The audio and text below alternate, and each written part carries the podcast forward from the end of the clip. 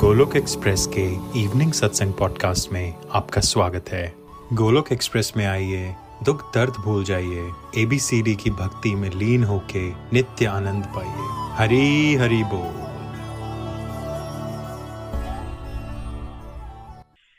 जय श्री कृष्ण चैतन्य प्रभु नित्यानंद श्री अद्वैता गदाधर श्रीवासदि गौर भक्तविंदा।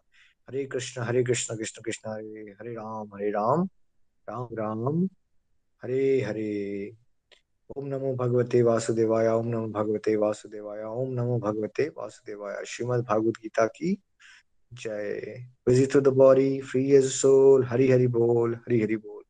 श्री श्री व्यस्त और आत्मा श्री मस्त हरि नाम जपते हुए transform the world by transforming yourself. जय श्री कृष्णा। न शास्त्र पर, न शास्त्र पर, न धन पर, न ही किसी युक्ति पर मेरा जीवन तो आश्रित है प्रभु, केवल और केवल आपकी कृपा शक्ति पर।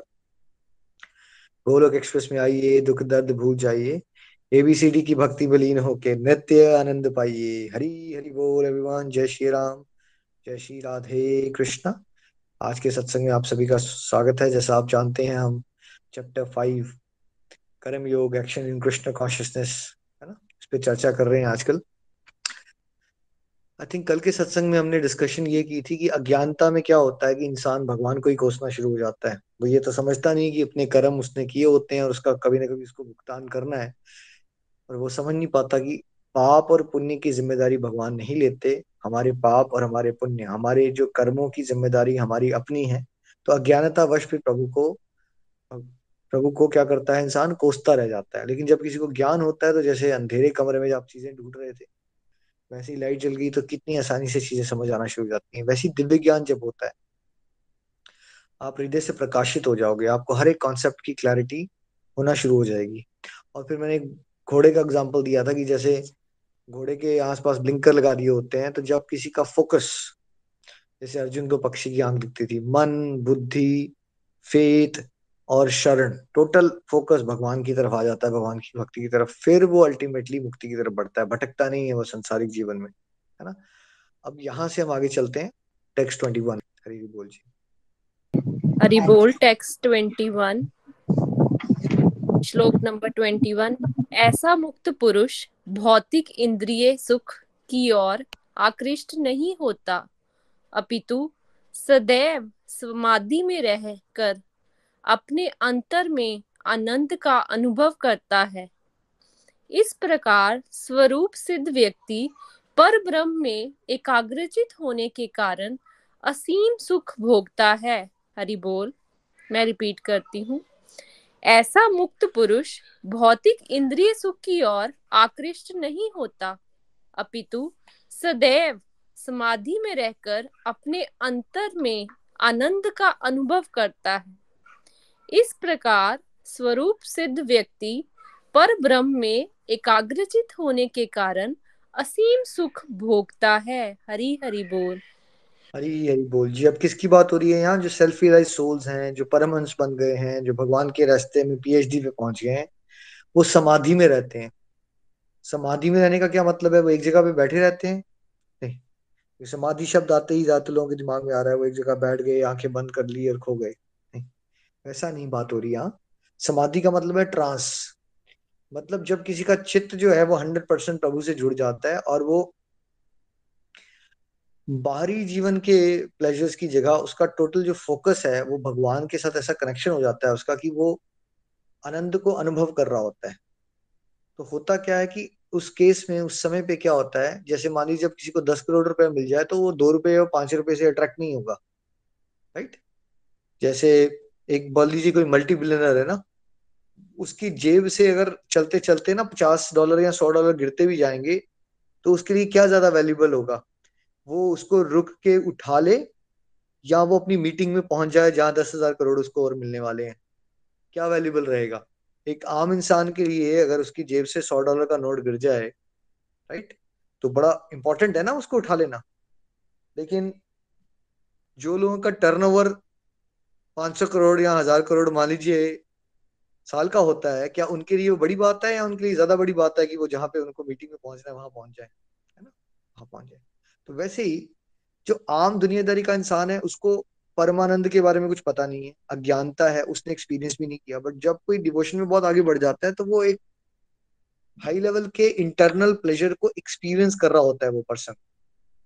उस केस में क्या होता है कि बिकॉज उसका फोकस भगवान से होता है और भगवान क्योंकि गोविंद है, सारे के सारे प्लेजर का रिजर्वॉयर है वो, है ना, वो उनसे जुड़ा होता है, इसलिए उसको इतना आनंद आ रहा होता है कि इसलिए उसके लिए बड़ा आसान होता है संसारिक सुख, जो दूसरे लोगों के लिए बहुत बड़ी बात हो सकती है। जैसे संसारिक लोग जो होंगे वो उसको कहेंगे यार तू बोर ही हो रहा है, तू तू यार तू किटी पार्टी नहीं करता, तू ये नहीं करता, तू ये नहीं करता, तू वो नहीं करता, तू बड़ा बोरिंग जीवन जी रहा है। क्योंकि वो देख, क्योंकि क्या जो इंटरनल लेवल की हैप्पीनेस है वो बाहर से दिखती है। देखिए कोई महंगी विस्की पी रहा है, कोई बियर पी रहा है, वो कोई महंगे कपड़े ले रहा है, वो घड़ी पहन रही है महंगा, या उसने महंगे सनग्लासेस लिए, ये दिखते हैं आपको, ये सब तो दिखते हैं बाहर से। लेकिन कोई एकाग्रचित होके प्रभु के साथ अंदर से जुड़ा हुआ है और उसको अंदर से बड़ा आनंद मिल रहा है, ये क्या किसी को दिखता है बाहर से? ये दिखता नहीं है। तो ऐसे लोगों की लाइफस्टाइल बाहर से बड़ी बोरिंग भी हो सकती है, क्योंकि उनको कुछ करने की जरूरत ही नहीं पड़ रही, वो घर में बैठे हैं तो उनको अच्छा ही लगी जा रहा है। लेकिन जो संसारिक जीवन है उसको कुछ ना कुछ करना है, यार तुम घर में छुट्टी है, तुम क्या करो, तुम मूवी जाओ, तुम शॉपिंग कॉम्प्लेक्स में जाओ, कुछ तुम करो, तुम क्या कर क्या रहे हो, तुम तुम ऐसे बोरिंग जीवन कैसे जी सकते हो, राइट? इसलिए कॉन्फ्लिक्ट आते हैं हमेशा जब कोई सांसारिक जीवन में घुसा हुआ और कोई आध्यात्मिक जीवन में, तो दोनों का दृष्टिकोण बहुत ज्यादा बदल जाता है, क्योंकि एक को कोई आभास ही नहीं है, कोई आइडिया ही नहीं है कि कोई इंटरनल हैप्पीनेस होती है, उसके लिए सब कुछ ही वो मटेरियल सेंस प्लेजर होते हैं। दूसरे को मटेरियल सेंस प्लेजर एक दो रुपए वाले सुख लगते हैं, क्योंकि उसको तो करोड़ों करोड़ों रुपए वाला अल्टीमेट आनंद मिल गया, है ना, जो जिसकी वैल्यू प्राइसलेस है, बट समझाने के लिए मैं करोड़ों रुपए कह रहा हूँ। तो हमें वो वाली गति को पा पाना है, हमें कौन सी स्टेज पे पहुंचना है सबको, बेशक आज ना मैं हूं वहां ना आप हो, बट हमें लक्ष्य किसको बनाना है? स्कूल में हम पढ़ रहे हैं, बेशक आज हम नहीं बन पाए डॉक्टर या वकील या कोई अच्छा प्रोफेशनल, बट हमारा लक्ष्य क्या होना चाहिए? हम वहां पहुंचे ना। वैसे ही हम सब डिवोशन में हमारा लक्ष्य क्या होना चाहिए कि हम जीवन में उस स्तर को प्राप्त करें कि प्रभु हम वो उतना एकाग्रचित होके हमेशा प्रभु आपके स्मरण में ऐसा रहे कि उस दिव्य आनंद को हम अनुभव कर सके। हमें वहां पहुंचना है, है ना। टेक्स्ट नंबर बाईस प्लीज मनिका जी। हरि बोल। टेक्स्ट नंबर बाईस। बुद्धिमान मनुष्य दुख के कारणों में भाग नहीं लेता जो कि भौतिक इंद्रियों के संसर्ग से उत्पन्न होता है, किंतु हे कुंती पुत्र ऐसे भोगों का आदि तथा अंत होता है, अतः चतुर व्यक्ति उनमें आनंद नहीं लेता। हरि बोल। मैं रिपीट करती हूँ, बुद्धिमान मनुष्य दुख के कारणों में भाग नहीं लेता जो कि भौतिक इंद्रियों के संसर्ग से उत्पन्न होते हैं, हे कुंती पुत्र ऐसे भोगों का आदि तथा अंत होता है, अतः चतुर व्यक्ति उनमें आनंद नहीं लेता। हरि हरि बोल। An intelligent person does not take part in the sources of misery which are due to contact with the material senses. The son of Kunti, such pleasures have a beginning and an end, so the wise man does not delight in them. तो भगवान चतुर और या बुद्धिमान या wise किसको कहते हैं? चॉइस ए जो बहुत सारा पैसा कमाए, चॉइस बी जो हर दो साल के बाद अपना मोबाइल फोन या अपनी गाड़ी को बदले, चॉइस सी जो समाज में बहुत फेमस हो जाए, या चॉइस डी जो ये समझ जाए कि सांसारिक सुखों का एक आरंभ और अंत होता है और मुझे परमानेंट हैप्पीनेस की तरफ जाना है। चतुर किसको कहते हैं? भगवान। भगवान का दृष्टिकोण, समाज के दृष्टिकोण से अपनी अटैचमेंट अब बंद कर लीजिए, क्योंकि अगर आप भगवद गीता पढ़ते पढ़ते फिर समाज क्या सोच रहा है उस पर चले जाओगे, फिर कंफ्यूज हो जाओगे आप। समाज जो सोचता है और जो भगवान सोचते हैं भाई वो बहुत अलग होता है, है ना। आपको किसकी नजरों में बुद्धिमान बनना है, समाज की नजरों में या फिर भगवान की नजरों में? देखिए भगवान की नजरों में कुछ लोग परमहंस थे, लेकिन समाज की नजरों में वो पागल थे। जैसे जड़ भरत, हमारे देश का नाम भारत पड़ा है ना, किसके? भारत महाराज के नाम पे। लेकिन भारत जी के साथ क्या हुआ कि शरीर छोड़ते समय वो हिरण के मुंह में आ गए और उनका अगली बार हिरण का शरीर मिला, और फाइनली हिरण का शरीर जब उन्होंने छोड़ा तो अगली बार उनको जड़ भरत, एक ब्राह्मण के कुल में पैदा हुए वो, लेकिन वो इतना घबरा गए थे अपने पिछले दो जन्मों की गलतियां उनको याद आ रही थी कि कैसे वो अल्टीमेटली मुक्ति नहीं प्राप्त कर पाए, तो वो पागल की तरह रहते थे। क्या वो पागल थे? पागल नहीं थे वो, वो परमहंस थे, भगवान के शुद्ध भक्त थे। लेकिन वो कैसे एक्टिंग करते थे? वो एक ना डफर इंसान, पागल जिसको कुछ समझ नहीं आता, वो ऐसा रहते थे जड़ भरत नाम से। क्यों? तात्विक संसारिक जीवन में वो फंसे ना और उनको कोई प्यार ना करे, रिस्पेक्ट ना दे और उनके कभी पास ना आए, और कहीं गलती से जैसे उनसे पिछले एक दो जन्म में गलतियां हो गई हैं वो वैसी गलती ना कर दें और फिर संसार के मुंह में ना पड़ जाए। वो जिनको पूरा दिव्य ज्ञान था, जो भगवान की अनुभूतियां कर चुके हैं, लेकिन वो सांसारिक दृष्टि से कैसे रह रहे हैं? पागल के रूप। ठीक है, तो अब संसार क्या सोच रहा है उनको, पागल या महान? संसार उनको पागल सोच रहा है। ठीक है, लेकिन वो कौन है? वो भगवान के सबसे ज्यादा टॉप मोस्ट भक्तों में आते हैं। ठीक, ऐसे ही हमारे शास्त्रों में अवधूतों के एग्जाम्पल दिए जाते हैं, जिसमें अवधूत क्या होते हैं, उनका पाथवे क्या होता है कि वो सांसारिक दृष्टि से पागल होंगे, सांसारिक दृष्टि से पागल ही लगेंगे वो आपको, लेकिन वो भगवान के साथ बहुत जुड़े हुए होते हैं। ठीक है, हमारा गोलक एक्सप्रेस का पाथवे वैसा नहीं है, लेकिन समझने के लिए मैं आपको ये बता रहा हूँ कि जब भी कोई इंसान डिवोशन को थोड़ा सीरियसली लेगा तो समाज क्या उसको समझना शुरू हो जाता है। जैसे आप दिन में घर में चार घंटे टीवी देखोगे, सबके साथ ये लगा लिया, टीवी की न्यूज लगा ली, वो कर लिया, किसी को कोई दिक्कत नहीं होगी। अगर आपने दो घंटे रेगुलरली सत्संग लगाना शुरू कर दिया ना, चार घंटे टीवी देखा, आठ घंटे मोबाइल पे लगाए, तब आप पागल नहीं करार दिए जाओगे।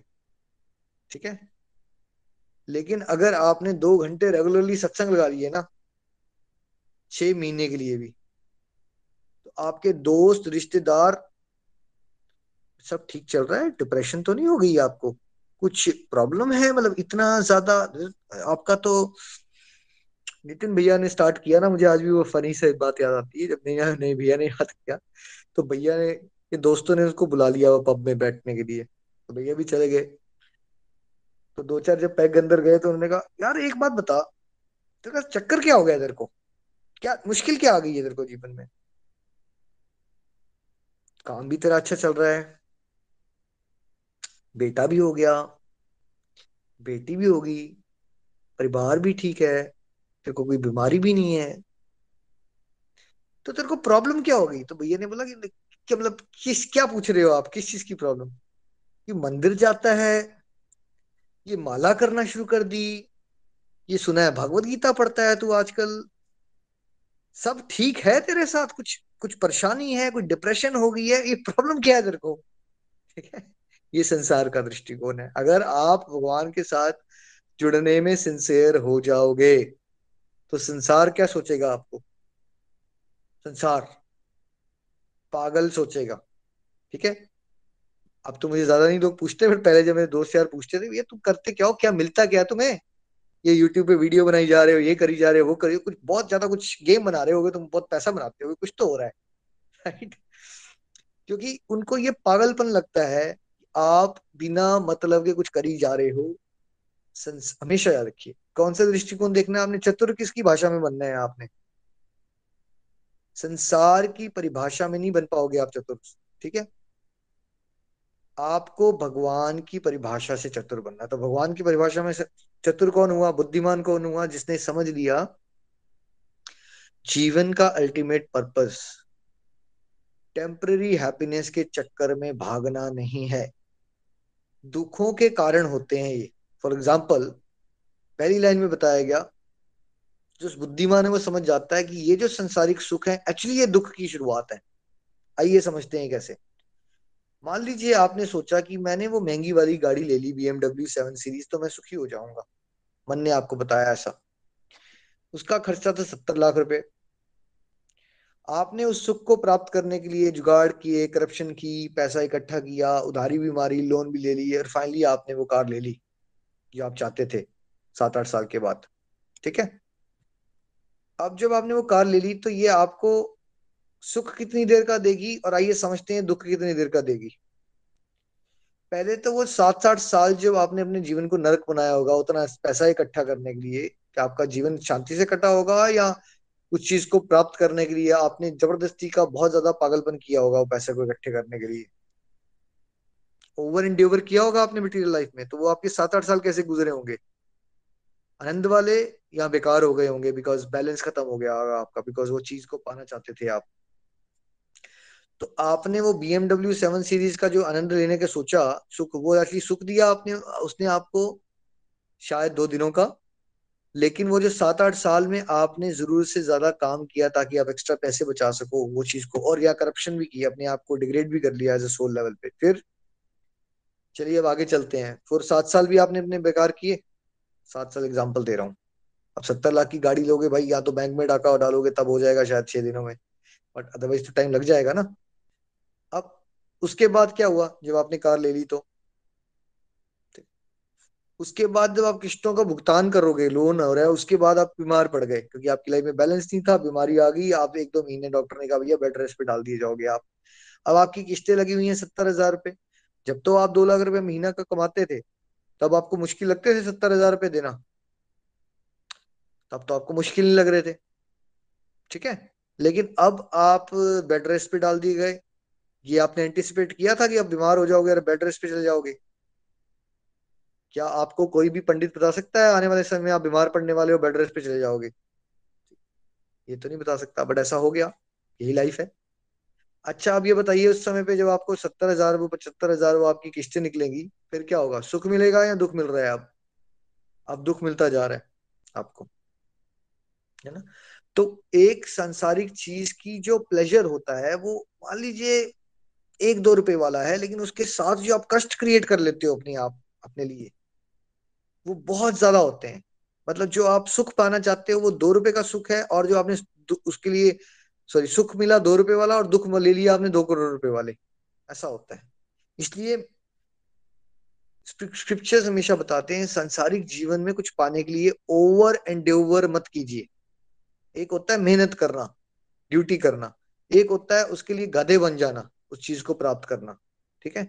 अगर आप सांसारिक गुरु लोगों की बातें सुनोगे, जैसे कोई मटेरियलिस्टिक आदमी होगा, बिलियनर आदमी होगा, उसके लेक्चर सुनोगे, वो क्या बोलेगा? वो बोलेगा आपको कि आप बैलेंस बनाओ, जर्नी को एंजॉय करो, या वो ये बोलेगा यार कुछ भी करो, पागल हो जाओ उस चीज को पाने के लिए, तभी कुछ प्राप्त कर सकते हो। किसी ने अगर बड़े मल्टी बिलियनर लोगों के कुछ लेक्चर सुने हो, मोटिवेशनल लेक्चर, तो क्या कंक्लूजन निकलता है? नीचे लिख के बताना। क्या वो ये कहते हैं जर्नी को एंजॉय करो, कोई बात नहीं, बैलेंस बना के रखो, फैमिली के साथ भी रहो, थोड़ा हेल्थ का ख्याल रखो, और जितना जितना मिल जाए उसमें खुश रहो? या वो कहते हैं नहीं पागल हो जाओ उस चीज को प्राप्त करने के लिए, है ना। तो हमेशा याद रखिए आपने भगवद गीता के अनुसार चलना है, आपने भगवान के अनुसार चलना है। भगवान क्या कहते हैं? आप सांसारिक जीवन के कुछ क्षण के प्लेजर को लेने के लिए आप बहुत बड़े बड़े दुखों को क्रिएट कर लेते हो अपने जीवन में, राइट। बाद में भी इंसान पछताता है यार मैंने ये डिजायर ही क्यों की थी। आपने डिजायर की थी प्लेजर पाने के लिए, लेकिन प्लेजर एक रुपए का मिला, लेकिन पेन कितने की मिल गई? प्लेजर मिला एक रुपए का और पेन मिल गई हजार दस हजार रुपए की, है ना।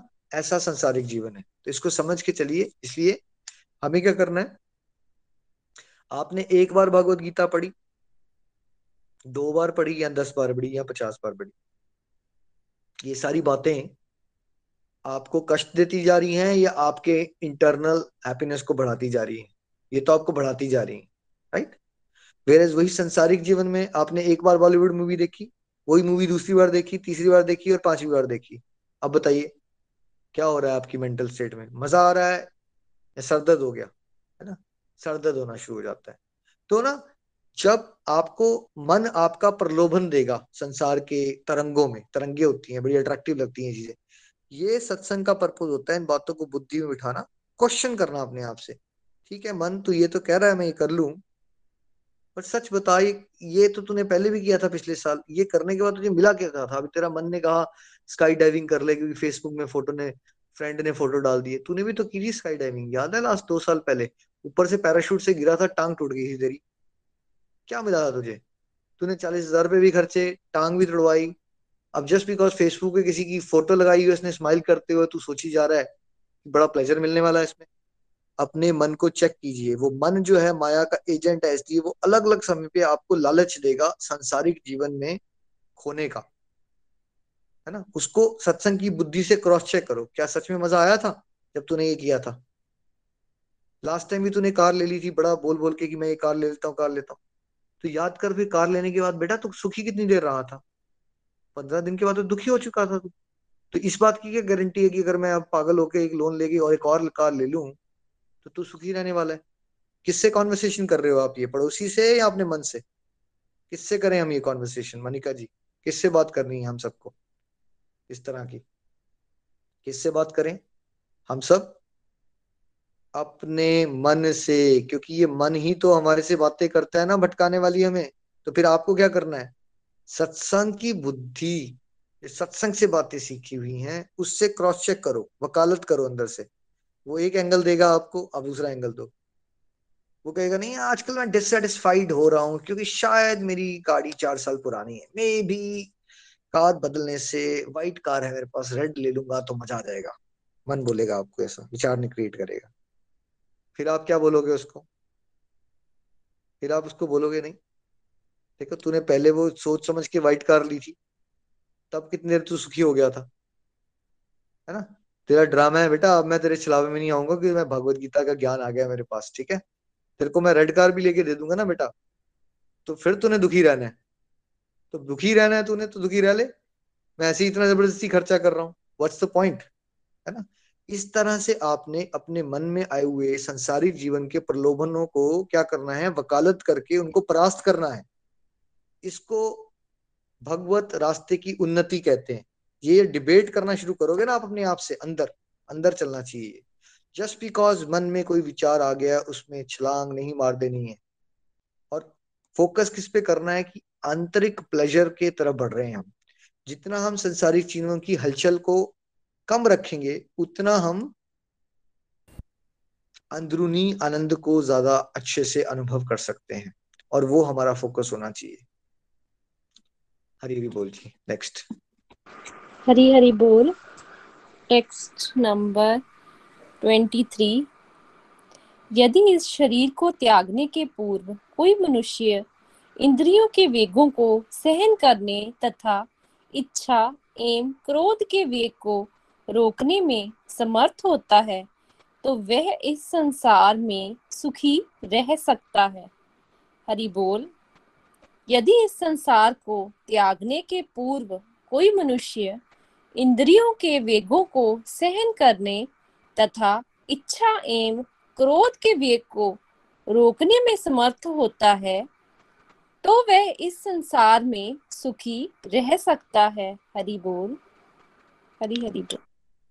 अभी आप थोड़ा सा ये लास्ट लाइन को दोबारा से एक बार हम सब सुनते हैं। इस संसार में सुखी हो सकता है।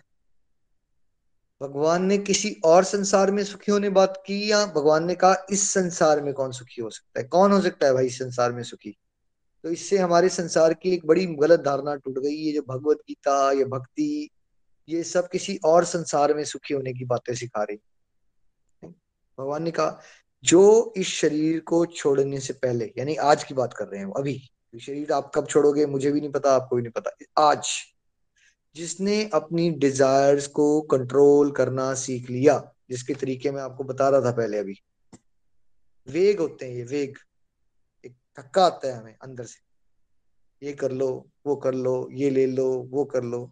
जिसने इसको रेगुलेट करना सीख लिया, मतलब इच्छाओं को नियंत्रण में ले आया, बिल्कुल ऑपोजिट फिलॉसफी है जो आपको मटेरियल वर्ल्ड में सिखाई गई और हिंदी मूवीज के गानों ने सिखाई आपके। मन तो बच्चा है जी, मन करता है तो ये कर लो, मन करता है तो वो कर लो, या फिर दोस्तों ने बोला यार मन को नहीं मारते, जो आता है मन में वो कर लेना चाहिए। ये फिलॉसफी संसारिक, इसकी उल्टी फिलॉसफी।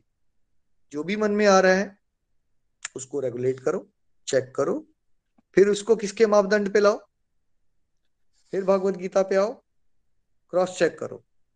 अच्छा, भागवत गीता ने बताया कि मुझे ऐसे काम करने हैं जो मुझे ईश्वर की तरफ बढ़ाए।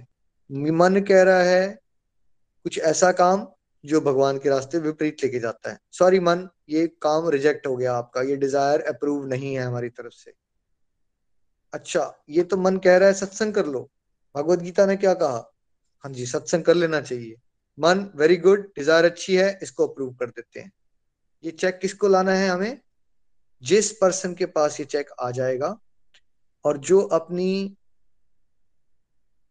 एंगर है ना, वेग होते हैं अलग अलग तरह की इच्छाओं के वेग होते हैं, फिर गुस्से का वो वेग होता है, जिसको जिसको ये नियंत्रण करना आ गया सब कुछ, वो क्या हो जाता है, वो इसी जन्म में इसी जन्म में अभी वो अल्टीमेट हैप्पीनेस को प्राप्त कर लेता है।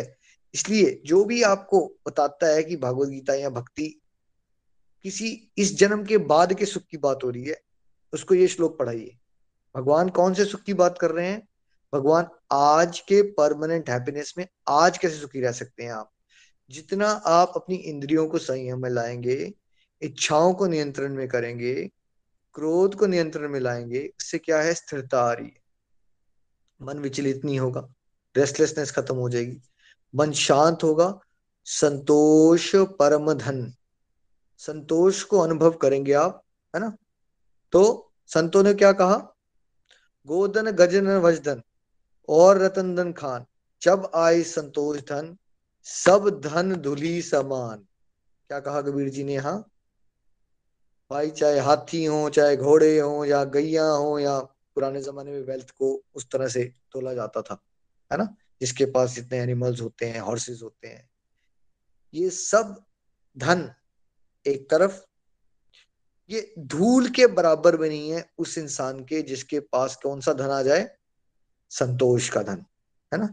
जब ये संतोष आ जाता है तब आपके पास आपकी ट्रू सेंस में स्पिरिचुअल ग्रोथ में एनहांसमेंट होती है, क्योंकि जब तक आप बाहर की तरंगों की तरफ दौड़ते रहोगे तो वो अंदर की जो आध्यात्मिक प्रगति, जिससे आपने परमात्मा के साथ अपनी उनकी लीलाओं के अंदर प्रवेश करना है या उनकी उनके साथ वार्तालाप शुरू करनी है, वो नहीं हो पाएगा तब तक, है ना।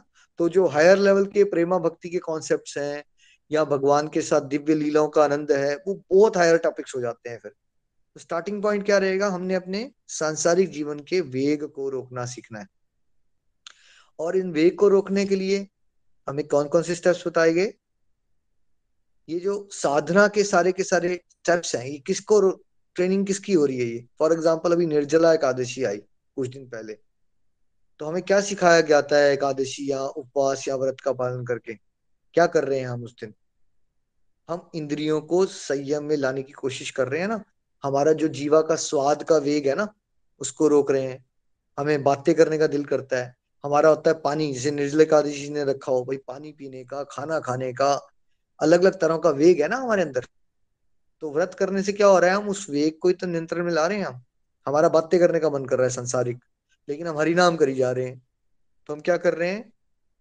हम अपनी इंद्रियों को संयम में लाना, जितना जितना आपका मन और इंद्रियां संयम में आएंगी और आप सांसारिक वेग को रेगुलेट कर पाएंगे, है ना, उतना उतना आपका मन शांत होता है, संतोष में आप जाते हो, और फिर हायर लेवल के टॉपिक्स भगवान के वो समझ आते हैं और दिव्य आनंद की तरफ आप उतना उतना बढ़ते रहोगे। आज के जीवन में भी बाहर चाहे कुछ भी हो रहा हो, बाहरी जीवन में कुछ भी हो रहा हो, जैसे आप सब नवसाधकों का एक क्वेश्चन होता है हमारे जीवन में ये चल रहा है, हमारे जीवन में वो चल रहा है, देखिए आध्यात्मिक जीवन का और आध्यात्मिक आनंद का बाहर के टर्मोइल से कोई लेना देना नहीं, क्योंकि ये जो आनंद है ये आत्मा के स्तर पे होता है।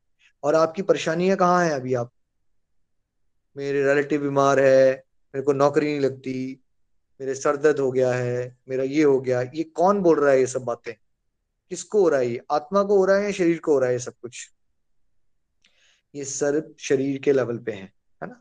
तो शरीर के लेवल पे कोई भी ऐसा स्टेज आ सकती है लाइफ की कि आपको कोई प्रॉब्लम ना हो। आप में से कोई साठ साल का इंसान और मुझे ये बताए अगर नीचे लिख के कि कोई ऐसा लाइफ का स्टेज था जब कोई प्रॉब्लम नहीं थी, बॉडीली लेवल में कभी ऐसा हो ही नहीं पाएगा कि कोई प्रॉब्लम ना हो। कोई प्रॉब्लम ए होगी, कोई प्रॉब्लम बी होगी, कोई प्रॉब्लम सी होगी। तो परमानेंट हैप्पीनेस सोल के स्तर पे होती है। इसलिए आपने ये नहीं सोचना है कि आपके सर्कमस्टेंसेस की वजह से आप परेशान हो। आप परेशान इसलिए हो बिकॉज आप परमात्मा से डीपली नहीं जुड़े हो। जब आप परमात्मा से डीपली जुड़ जाओगे तो आप इंटरनल लेवल में कामनेस को एक्सपीरियंस करोगे, चाहे बाहरी परिस्थितियां कुछ भी हो, कुछ भी हो, है ना। Number twenty six please. Hari बोल। श्लोक नंबर छब्बीस। जो क्रोध तथा समस्त भौतिक इच्छाओं से रहित है, जो स्वरूप सिद्ध अंतम आत्म संयमी है और संसिद्धि के लिए निरंतर प्रयास करते हैं, उनकी मुक्ति निकट भविष्य में सुनिश्चित है। हरि बोल। जो क्रोध तथा समस्त भौतिक इच्छाओं से रहित है, जो स्वरूप सिद्ध आत्म संयमी है और संसिद्धि के लिए निरंतर प्रयास करते हैं, उनकी मुक्ति निकट भविष्य में सुनिश्चित है। हरि बोल। देखिए, इससे पहले वाले श्लोक में भगवान ने क्लियर कर दिया कौन आज के जीवन में सुखी हो सकता है। ठीक है, उसके क्राइटेरिया बताए, कैरेक्टरिस्टिक्स बताए ऐसे लोगों के। अब भगवान बता रहे हैं जिनको फाइनल मुक्ति मिलेगी, जो आने वाली है, मुक्ति के बड़े नजदीक पहुंच गए हैं, वो कौन है। क्या जो लोग आज के जीवन में सुखी रह सकते हैं उसके क्राइटेरियाज और जो अभी बताया जाए क्राइटेरियाज वो सिमिलर हैं, बिल्कुल सिमिलर हैं। जो लोग रोज पढ़ाई करते हैं उनके कैरेक्टरिस्टिक्स और जिन लोगों के नंबर अच्छे आते हैं, क्या उनके कैरेक्टरिस्टिक्स सिमिलर होते हैं? हाँ जी, सिमिलर होते हैं। वो रोज पढ़ाई करने वाले लोग और जो अच्छे नंबर लेने वाले लोग, ये सिमिलर होते हैं। तो वैसे ही रोज खुशी प्राप्त करने वाले लोग इंटरनल लेवल की और मुक्ति के नजदीक जाने वाले लोगों के कैरेक्टरिस्टिक्स सिमिलर होते हैं, है ना। वो क्या सिमिलैरिटी है? पहले तो उन्होंने डिजायर्स पे चेक कर लिया, ये बेसिक्स है ना, डिजायर को रेगुलेट कर लिया, एंगर को रेगुलेट कर लिया, है ना। मटेरियल डिजायर्स खत्म हो गई हैं, लेकिन ग्रीड किसकी तरफ बढ़ गई है? स्पिरिचुअल डिजायर्स की तरफ, है ना। और फिर क्या हो रहा है? डिसिप्लिन आ गया है बहुत ज्यादा, है ना, माइंड पे कंट्रोल आ गया है। सबसे इंपॉर्टेंट बात जो हम बार बार रिपीट करते हैं, वो क्या चीज करना सीख गए हैं? वो भगवान की भक्ति में नित्य और निरंतर सत्संग, साधना, सेवा, सदाचार में निरंतर प्रयास करना सीख चुके हैं। वो चाहे उनके जीवन में सुख आ रहा हो या दुख आ रहा हो, वो दोनों ही केस में कभी अपना फोकस लूज नहीं करते।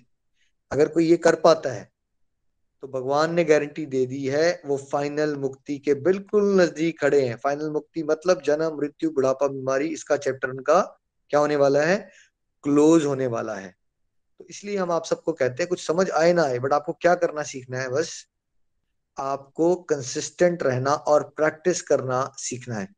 प्रैक्टिस नहीं छूटनी चाहिए आपकी, प्रैक्टिस इस पे डिपेंडेंट नहीं होनी चाहिए कि आज आपकी लाइफ आसान है या आज आपकी लाइफ मुश्किल है। आपकी प्रैक्टिस इस चीज पे डिपेंड करनी चाहिए कि भाई हमें तो प्रैक्टिस करनी है भगवान के साथ जुड़ने की, ये तो करनी है। हम मन लग रहा है तब भी करेंगे, नहीं लग रहा है तब भी करेंगे, है ना। हमने कॉन्स्टेंटली चलते रहना है, चलते रहना है, चलते रहना है। तो जो बातें आपको गोलक एक्सप्रेस बिगिनिंग से बताई जाती है ना, ऐसा नहीं कि वो मैंने अपने आप क्रिएट कर ली है, भाई शास्त्रों का निचोड़ यही है। वहां से देखिए कहा प्रैक्टिस में एक से मैन परफेक्ट, इंग्लिश में कहा गया वही बात कबीर जी ने कह दी, करत करत अभ्यास के जड़मती हो सुजान, नसरी आवत जात है सर पर पड़ निशान। उन्होंने भी प्रैक्टिस की इंपॉर्टेंस बताई और भगवान ने भी अलग अलग तरह से अलग अलग श्लोकों में यहाँ पे भी प्रैक्टिस की इंपॉर्टेंस बताई।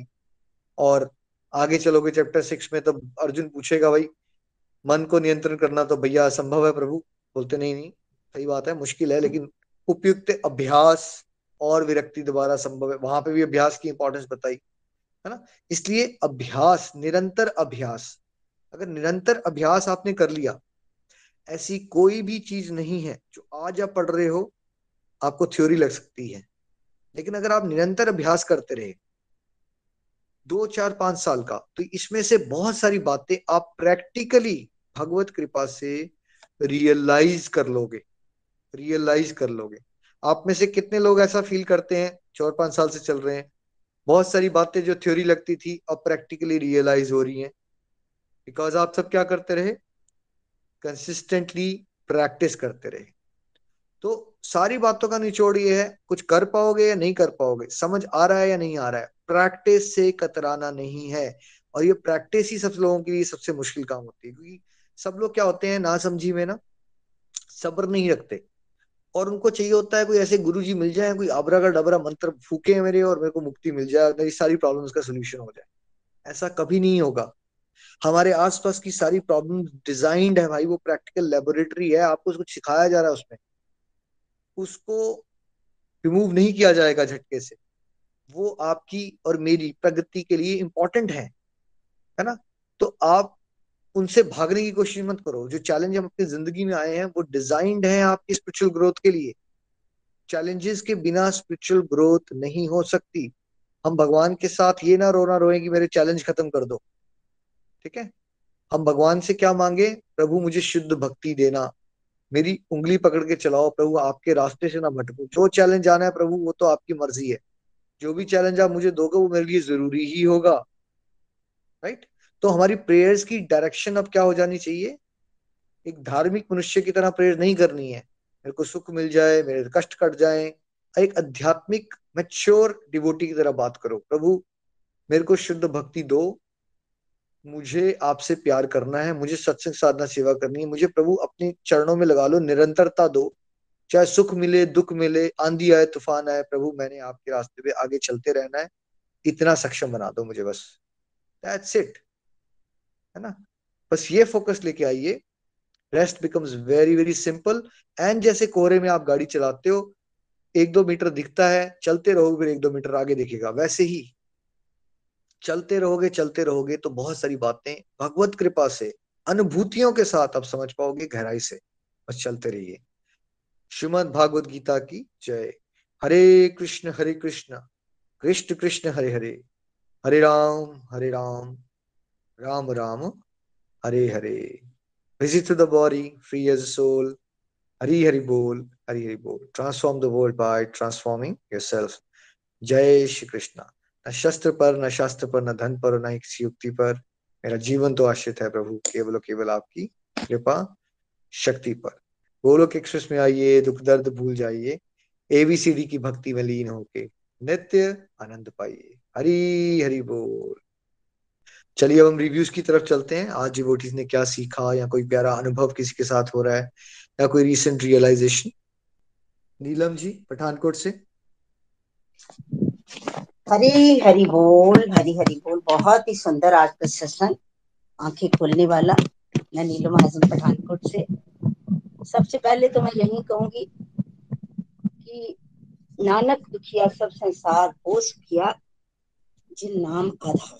हमने नाम को अपने जीवन का आधार बनाना है, चैंटिंग को जीवन में स्थान देना है, क्योंकि इस चैप्टर में जो हम पढ़ रहे हैं कि अज्ञानता में हम भगवान को ही, मतलब हमें समझ नहीं होती तो हम क्या करते हैं, हम भगवान को ही कोसना शुरू कर देते हैं, है ना। अकाउंटेबिलिटी हमें खुद लेनी चाहिए, जो हमने कर्मा किए हैं उसी के हिसाब से हमें जहाँ सब कुछ मिल रहा है। तो भगवान इस इसमें इन श्लोक के माध्यम से हमें कह रहे हैं कि जिनकी मन बुद्धि श्रद्धा शरण प्रभु में स्थिर हो गई, तभी तो वो कलमश से मुक्त होएगा ना, तभी तो वो इस भौतिक संसार में मतलब सुखी रह पाएगा, तभी वो मुक्ति की तरफ बढ़ेगा। और ऐसा व्यक्ति जो मतलब इस ट्वेंटी फर्स्ट श्लोक में मुक्त अवस्था की, मुक्त पुरुष की अवस्था को दर्शाया गया है, ऐसा व्यक्ति कभी भी इंद्रिय भोगों की तरफ, संसार के सुखों की तरफ आकृष्ट नहीं होगा। ये पीएचडी का श्लोक है। क्यों क्यों नहीं आकृष्ट होता? क्योंकि वो तो राम नाम के साथ जुड़कर आनंद ले रहा होता है ना, अपने अंदर ही अंदर। उसके जीवन में सत्संग रूपी सूर्य का प्रकाश आ जाता है, हाई लेवल का फोकस आ जाता है, इसलिए वो अंदर ही अंदर सुखी है, है ना। ऐसा व्यक्ति प्रभु के साथ जुड़कर असीम सुख भोगता है। जहां हम एग्जाम्पल ले सकते हैं अर्जुन जी की। देखिए हम लोग प्रभु को आ, के दर्शन पाने के लिए कहीं हम मतलब आ, ध्यान लगाते हैं, जाप करते हैं, स्पिरिचुअल प्रैक्टिसेस करते हैं, लेकिन अर्जुन का ऐश्वर्य तो देखिए, भगवान उनके सामने उनके सारथी बने, उनके पास बैठे, असीम सुख मिल रहा है उन्हें। समाधि की अवस्था में जब दिल करता है वो दर्शन कर लेते हैं। जो हाई स्टेज लेवल पे पहुंच जाता है ना, जो शख्स या जो इंडिविजुअल, मान लीजिए किसी ने दस साल प्रैक्टिस की, उसे आनंद मिल गया, वो व्यक्ति ऐसी एक्टिविटी कभी नहीं करेगा कि उसकी सारी मेहनत पानी में मिल जाए। जो लोग ईमानदारी से कार्य करते हैं ना संसार में, तो लोगों में उसकी एक इमेज बन जाती है, तो वो अपनी उस इमेज की रक्षा करते हैं ना फिर, है ना। मान लीजिए उसको कोई व्यक्ति रिश्वत देता है, ले दस लाख रुपए ले ले, ईमानदारी छोड़ दे तो वो कभी नहीं छोड़ेगा। ऐसे ही जो व्यक्ति स्पिरिचुअल साइड पे आगे बढ़ जाता है, वो भी कभी लालच में नहीं फंसता, वो इंद्रिय भोगों की तरफ उसका आकर्षण नहीं होता है ना। अगर कभी कोई ऐसी बात हो भी जाती है संसार में ना, कोई ऐसा काम कर भी लेता है वो संसार में, तो जीवन में उसको उथल-पुथल मच जाती है, उसको नींद ही नहीं आती रात को, है ना। जो ईश्वर से जुड़ा हुआ है ना, मान लीजिए कि जैसे अभी कोविड महामारी आई, बाहर की स्थिति जैसी मर्जी है, अंदर से वो घबराएगा नहीं, उसे डर भी नहीं लगेगा। क्यों? क्योंकि वो स्पिरिचुअल प्रैक्टिस कर रहा है, असीम आनंद की अनुभूति अंदर से ही हो रही है। वो शुक्रिया करता है भगवान का कि अगर मुझे आ, मेरे पे ये प्रॉब्लम आई है या एडवर्स सिचुएशन आई है तो मेरी माला बढ़ रही। यही समाधि की अवस्था है। आगे प्रभु ने बताया कि वाइज कौन है, जो समझ जाए कि भोगों का आदि अंत होता है, इसमें रमन नहीं करना, हमें भगवान की दृष्टि में चतुर बनना है, सत्संग की बुद्धि से मन पर कंट्रोल करना है। और फिर आगे बताया भगवान ने कि जिन्होंने शरीर को छोड़ने से पहले डिजायर्स को कंट्रोल करना सीख लिया, एंगर पर कंट्रोल कर लिया, सेंसेस पर कंट्रोल कर लिया, वो इसी जन्म में अभी संसार में रहते हुए अः रहते रहते सुखी रह सकता है। जहाँ पे आपने ये भी बताया, बड़ा आनंद आया सुनकर कि संसार में सुखी रह सकता है। संसार क्या है? इस ये शरीर, जिस शरीर में हमें ये संसार को ही रिप्रेजेंट करता है, इसी शरीर में रहते रहते रहते अगर हम समझ जाते हैं कि हम आत्मा है, शरीर नहीं, तो आत्मा लेवल पे जब हम सोचेंगे तो नेचुरली है कि हम ऊपर उठेंगे, है ना। तो इसी मतलब इसी शरीर में रहते रहते हम मुक्ति की अवस्था में आ सकते हैं। और साथ साथ भगवान ने इस, इसमें बताया आ, कि रोजमर्रा की मुक्ति, नेगेटिविटी से मुक्ति, रोजमर्रा की मुक्ति होती है। इसीलिए हमने अपनी मतलब इंद्रियों पर भी कंट्रोल करना है, एंगर पर भी कंट्रोल करना है, और अपनी इच्छाओं पर, डिजायर्स पर भी कंट्रोल करना है। तो सेटिस्फेक्शन से चलना, नित्य निरंतर भगवान की आ, नित्य और निरंतर अनन्य भाव से भगवान की तरफ बढ़ना है, वेगों को रोकना है, साधना के स्टेप्स को धारण करना है। जैसे अभी अभी आपने बताया कि अगर एकादशी का व्रत करते हैं तो इंद्रियों पर संयम ला रहे हैं, संसारिक बातों की जगह राम नाम ले रहे हैं, तब वेगों को कंट्रोल कर रहे हैं, तो दिव्य आनंद की तरफ हम बढ़ रहे हैं। आनंद आत्मा के स्तर पर होता है, प्रॉब्लम शरीर के लेवल पर होती है। संसार में तो मुश्किलें आएंगी, पर जब भगवान से जुड़ जाते हैं तो शांति का अनुभव करते हैं। चाहे बाहरी स्थिति चाहे बाहरी परिस्थिति कैसी भी हो। और आप छब्बीसवें श्लोक में भगवान ने फाइनल मुक्ति की बात की। निरंतर अभ्यास करना है, जो बच्चा रोज पढ़ता है उसके लिए अंत में, जैसे हम लोग टीचर थे, जो रोज पढ़ता है उसको फाइनल एग्जाम में घबराने की जरूरत नहीं होती, वो पास, जे ठीक है, अंत में वो बीमार भी हो जाएगा तो पास जरूर हो जाएगा, कभी भी फेल नहीं होगा। जो भक्ति करता है उसके लिए भगवान स्पेशल विमान भेजते हैं, कंफर्ट से वो जाएगा। लेकिन जो नहीं भक्ति करता, जो शरीर को मैं मानता है, जा, जाना तो उसे भी पड़ेगा, उसे जमदूत लेने आते हैं और खींच कर लेके जाते हैं, है ना। क्योंकि उस शरीर में इतनी आसक्ति होती है कि शरीर छोड़ना ही नहीं चाहता वो। इसलिए समझ आए या ना आए, जो भक्ति में प्रयासरत रहेगा, टेंशन नहीं करनी प्रभु मुक्ति देंगे या नहीं देंगे ये नहीं सोचना, है ना। हमने अपनी भक्ति को बढ़ाने का प्रयत्न करते रहना है। खाली उसी, देखिए, अगर हम अपनी भक्ति को बढ़ाने का प्रयत्न करते रहेंगे तो खाली उसी की मुक्ति नहीं होगी। भगवान कहते हैं इक्कीस कुलें तर जाएंगी उसकी, जैसे प्रहलाद भगत जी को कहा। देखिए भगवान की ऐसी कृपा कहाँ मिलती है कि खाली आप चल पड़ते हो तो इक्कीस जनरेशन भी प्रभु तार देते हैं। आप सिंसियरिटी से चलते रहिएगा, ये विशेष कृपा है हम पर। सुनहरा अवसर हमें मिल चुका है, ह्यूमन फॉर्म हमें मिल चुकी है, और इसमें हम अगर लक्ष्य की प्राप्ति के लिए प्रतीक्षण भगवान की तरफ बढ़े तो हम उस लक्ष्य की प्राप्ति कर सकते हैं जिसके लिए हमें ये मनुष्य शरीर मिला है। बहुत ही सुंदर आज का सत्संग था। Thank you very much Nikhil ji. Hari Hari. Thank you so much Neelam ji, हमेशा ही बहुत प्यारे विचार होते हैं आपकी, बड़ी अच्छी अंडरस्टैंडिंग, डीप अंडरस्टैंडिंग आपकी बन गई है, ऐसे ही चलते रहिए। थैंक यू सो मच, कृपा बनी रहे। चलिए अब हम शिवानी जी के पास चलते हैं। हरी हरी बोल, हरी हरी बोल एवरीवन। आज का सत्संग बहुत प्यारा, और आज हमने चैप्टर फाइव के पाँच चार श्लोक और किए हैं, और आज इसमें सिर्फ और सिर्फ हमें, मेरे को जो समझ आया, परमानेंट हैप्पीनेस के बारे में भगवान ने बताया कि किस तरह हम परमानेंट हैप्पीनेस को पा सकते हैं। फर्स्ट श्लोक में, ट्वेंटी वन श्लोक में हमें बताया कि किस तरह हम भगवान के साथ अपने मन को जोड़कर आनंद को प्राप्त करें।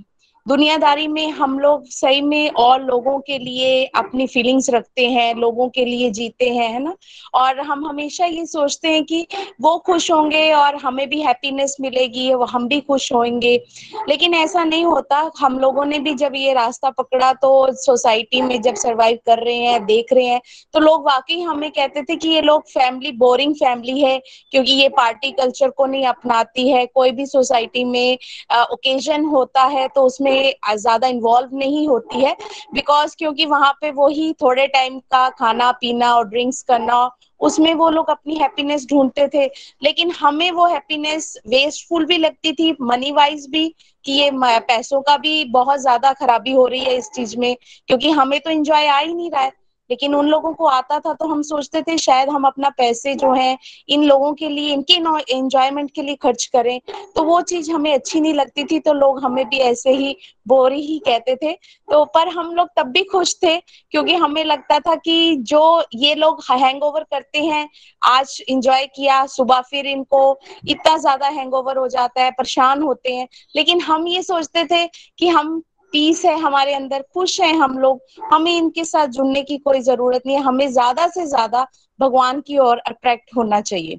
और दूसरे में आपने बताया चतुर, बुद्धिमान और वाइस, ये भी बिल्कुल सही है कि हमें दुनियादारी के लोगों से की नजरों में ये सब नहीं भरना है, ये हमें भगवान के दृष्टिकोण से अपने आप को जज करना है कि हम भगवान के लिए क्या कर रहे हैं, भगवान को कैसे हैप्पी कर सकते हैं और खुद कैसे हैप्पी रह सकते हैं। अभी कल ही मेरे साथ एक एक्सपीरियंस हुआ, मेरे कजन ब्रदर का मुंबई से कॉल आया मुझे, वो मेरे ब्रॉडकास्ट ग्रुप में है, लास्ट थ्री ईयर से मैं वो चला रही हूँ जब से गोलोक एक्सप्रेस के साथ जुड़ी हूँ। तो कल उन्होंने फोन किया और मुझे सीधे फोन करके हेलो बोल के कहा, पहले मुझे ये बता तूने सन्यास ले लिया? मैंने कहा नहीं, ऐसा क्या हो गया? कहते इतने अच्छे अच्छे मैसेज करती है, सुबह शाम दो बार तेरे मैसेज आते हैं, और बहुत बार मैं सोचता हूँ कि तुझे फोन करूं और तेरे से पूछूं कि तू ऐसा क्या करती है, कि तू कोई काम भी और भी करती है कि तू सिर्फ यही काम करती है? मैंने कहा नहीं, सारे काम करती हूँ, बच्चे हैं मेरे, बेटी है छोटी सी, उसको देखती हूँ, फैमिली को देखती हूँ, सब बहुत अच्छे से कर पा रही हूँ, ये चेंज जरूर आया है मेरे अंदर। तो वो बहुत खुश हुए सुनकर इस बात को। उसके बाद आपने बताया डिजायर्स के बारे में, बिल्कुल सही निखिल जी, पहले हमारी भी डिजायर्स बहुत ज्यादा होती थी, अब हमने कंट्रोल करना सीख लिया है, असेस करते हैं, जज करते हैं कि कौन सी डिजायर ज्यादा जरूरी है, जो बहुत ही जरूरी है उसको पाने की कोशिश जरूर करते हैं, लेकिन जो लगता है कि ऐसे ही दुनियादारी वाली है, छोड़ दी जाए तो ज्यादा बेटर रहेंगे, उसी में ज्यादा खुशी मिलेगी, अगर हम उनके पीछे ना भागकर उसमें अपने आप को रिलैक्स कर पाए, और वो भी हम कर पा रहे हैं धीरे धीरे। इन चीजों पर सिर्फ और सिर्फ ये तभी हो पा रहा है जब ये सत्संग लगाने से, जब हम ये चीजें समझ पा रहे हैं और इन पर वर्क कर रहे हैं। और जो लास्ट में आपने बताया, और मैं भी यही कहूंगी, सत्संग, साधना, सेवा, सदाचार, चार साल मुझे भी हो गए हैं, और मैं, मेरे को नहीं लगता मैंने कभी पंद्रह से दस बार ही सत्संग को मिस किया हो। रेगुलर चलते आ रहे हैं, चाहे दुख हो चाहे सुख हो, लेकिन पूरा एंजॉय कर रहे हैं, भगवान की कृपा को समझ पा रहे हैं, और जब वाकई ऐसी ऐसी अनुभूतियां हमारे साथ होती है तब अपने आप को रिलेट कर पाते हैं कि नहीं, ये जो भगवत गीता का ज्ञान हमें घर बैठे मिल रहा है, प्रभु की बहुत कृपा हम लोगों पर हो रही है। और इसी के साथ मैं यही कहूंगी कि इसके लिए आप सबका बहुत बहुत धन्यवाद, स्पेशली निखिल जी, जो इतना प्यारा प्लेटफॉर्म आप लोगों ने हमारे लिए तैयार किया। Thank you so much. Hari Hari बोल, हरी हरी बोल, हरी हरी बोल, हरी बोल। थैंक यू शिवानी जी, कृपा बनी रहे। देखिए सच में ऐसा ही होता है, पहला क्वेश्चन यही आता है, भाई तुमने घर बार छोड़ दिया, सन्यासी बन गए, लेकिन आपने बड़े प्यार से उनको डील किया और कहीं ना कहीं उनको इंस्पिरेशन मिली होगी जब आपने उनको बताया होगा कि आप सब घर की ड्यूटीज भी कर रहे हो और साथ साथ में डिवोशन कर रहे हो, क्योंकि ऐसा पैकेज देखने को मिलता नहीं है। नहीं तो लोगों के दिमाग में ऐसा बैठा है कि जो लोग डिवोशन की ज्यादा बात करते हैं वो वही लोग होते हैं जिन्होंने घर बार छोड़ दिया। तो जो नॉर्मल हाउस होल्डर्स हैं वो अपनी ड्यूटीज अच्छे से कर रहे हो, साथ में डिवोशन की बात का प्रचार कर रहे हो, तो वो एक एक्स्ट्राऑर्डिनरी चीज हो जाती है लोगों के लिए, और वही हम सबको करना है। थैंक यू सो मच, कृपा बनी रहे। चलिए अब हम जम्मू चलते हैं वानी जी के पास। वानी बेटा आप बताओ आपने क्या सीखा आज? हरी हरी बोल एवरीवन, जय श्री कृष्णा। आज हमारा चैप्टर फाइव का अंत हुआ। हमने चार श्लोक किए, twenty one, twenty two, twenty three और ट्वेंटी सिक्स। जो श्लोक नंबर ट्वेंटी वन था उसमें बहुत अच्छे से मामू ने सारे श्लोकों को बहुत अच्छे से समझाया। उस श्लोक में था कि दो इंसान होते हैं, पहला हुआ जो आम दुनियादारी का इंसान है और एक हुआ जो डिवोटी, जो भगवान जी की कंसिस्टेंटली चैंटिंग करते रहता है। जो आम दुनियादारी का इंसान है उसको सब कुछ संसारिक सुख चाहिए, उसको डिवोशन में कोई इंटरेस्ट नहीं रहेगा और उसको डिवोशन बोरिंग लगेगी। पर जो एक डिवोटी पर्सन है जो हमेशा भगवान जी की चैंटिंग करता है उसको संसारिक सुख में सुख नहीं मिलेगा, उसको वो चीज बोरिंग लगेगी, बल्कि उसको परमानेंट हैप्पीनेस चाहिए जो उसको भगवान जी के साथ जुड़ के मिलेगी। उसको वो प्राइसलेस चीज चाहिए और उसको वो इंटरनल हैप्पीनेस मिल गई है जब वो भगवान जी के साथ जुड़ा है। श्लोक नंबर बाईस में समझाया कि जो चतुर और बुद्धिमान इंसान होते हैं वो समाज की दृष्टि में भी होते हैं और भगवान जी की दृष्टि में भी होते हैं। अगर हमको चतुर और बुद्धिमान इंसान बनना है तो हमको हमेशा भगवान जी की बुद्धि में बनना है, क्योंकि जो संसार की दृष्टि में बनेगा ना उसको बाद में ताने भी मिलेंगे और बुरा भला भी कहा जाएगा। पर अगर हम भगवान जी की दृष्टि में बने रहेंगे तो भगवान जी हमेशा हमारे से हमेशा प्रेम ही करते हैं। और चतुर और बुद्धिमान इंसान को परमानेंट हैप्पीनेस मिल चुकी होती है, उसको समाज से कोई अटैचमेंट नहीं होती और हमें समाज के बारे में बिल्कुल नहीं सोचना कि सबसे बोलते हैं ना सबसे बड़ा रोग क्या कहेंगे लोग। तो जो डिवोटी पर्सनालिटी है उसको इस रोग से कोई फर्क नहीं पड़ेगा। जो संसारिक सुख है वो दुख की शुरुआत है, पहले मजा आएगा उसके बाद वो ज्यादा सजा में बदल जाएगा। जैसे आपने बहुत अच्छी एग्जांपल दी कार वाली कि पहले उसने बड़ा इन्वेस्ट करके किया बट अब उसको थोड़े दिन के लिए मजा तो मिल गया, उसके बाद फिर उसको और ज्यादा मेहनत करनी पड़ी और ज्यादा अपना एक्स्ट्रा टाइम लगाना पड़ा ताकि वो ज्यादा से ज्यादा अपनी सेविंग्स कर सके और ज्यादा सेविंग्स कर सके। हम अपनी लाइफ में भी देख सकते हैं, हम कोई नया टॉय ले लें या कुछ नई चीज ले लें, थोड़े दिन के लिए तो हमको वो सुख देगी, हमें वो हैप्पीनेस मिलेगी, पर वो जो है वो टेम्परेरी हैप्पीनेस है और उसके बाद फिर हमें उससे दुख मिलेगा और हमको और ज्यादा डिजायर्स आएंगी कि अब हमने और लेना है और लेना है। पर अगर हम भगवान जी के साथ जुड़े रहेंगे तो हमारे साथ ऐसा नहीं होगा। हमें हमारी लाइफ में बैलेंस बना के चलना है और जो ये माया के अटैक्स है उनको हम सत्संग ज्यादा सत्संग लगाने से और करने से ही रोक सकते हैं। श्लोक नंबर तेईस में समझाया कि संसार में सुखी व्यक्ति कौन रह सकता है। संसार में सुखी व्यक्ति वही रह सकता है जो अपनी डिजायर्स को कंट्रोल कर सके। अगर हम अपनी बुद्धि में कृष्णा जी को बिठाएंगे तो वो जो समाज की नेगेटिविटी या तृष्णा उसको दूर करेंगे और हमारी हमेशा हेल्प करेंगे। और साधना से हमें अपने मन को कंट्रोल करना है। श्लोक नंबर छब्बीस में समझाया कि हमें हमेशा कंसिस्टेंट रहना है और कंसिस्टेंट समाज की बातों में नहीं बल्कि हमें डिवोशन में कंसिस्टेंट रहना है। चाहे सुख हो चाहे दुख हो हमें हमेशा भगवान जी को याद करना है और उनको बोलना है, कभी घबराना नहीं है बुरे वक्त में, और प्रभु जी का हमेशा थैंक यू करना है अच्छे वक्त में। अगर सुख आया तो प्रभु कृपा और अगर दुख आया तो प्रभु की इच्छा।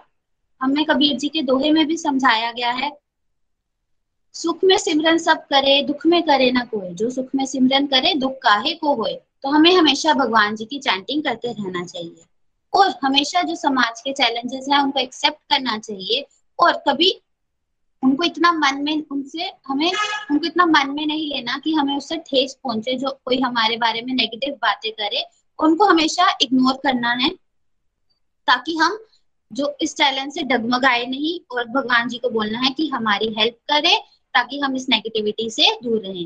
हरे कृष्णा हरे कृष्णा कृष्णा कृष्णा हरे हरे, हरे राम हरे राम राम राम हरे हरे। हरि बोल। थैंक यू वानी बेटा, बहुत अच्छी अंडरस्टैंडिंग आपकी बन गई है और आई थिंक आपकी बात सुन के बहुत सारे डिवोटीज को इंस्पिरेशन मिली होगी। ऐसे ही आप ईश्वर के रास्ते में चलते रहो और आने वाले सालों में हजारों लोग आपके माध्यम से इंस्पिरेशन लें, भगवान के रास्ते पे चलें। मैं श्री कृष्णा ब्लेस यू। चलिए अब हम जम्मू से पठानकोट आते हैं संगीता जी के पास। संगीता जी। हरी हरी बोल एवरीवन, जय श्री कृष्णा। मैं पठानकोट से संगीता शर्मा बात कर रही हूँ। हमारा अध्याय पांच चल रहा है। आज हमने चार वर्सेस किए जो बहुत ही सुंदर वर्सेस हैं। जिसमें हमें बताया गया है कि जो मुक्त पुरुष है वो कैसा होता है, वो किस तरह का आनंद महसूस करता है। हमेशा वो भगवान की भक्ति के साथ जुड़कर दिव्य आनंद को महसूस करता है और कभी भी वो इंद्रिय सुख की तरफ नहीं जाता, हमेशा वो अंदर से आनंदित रहता है।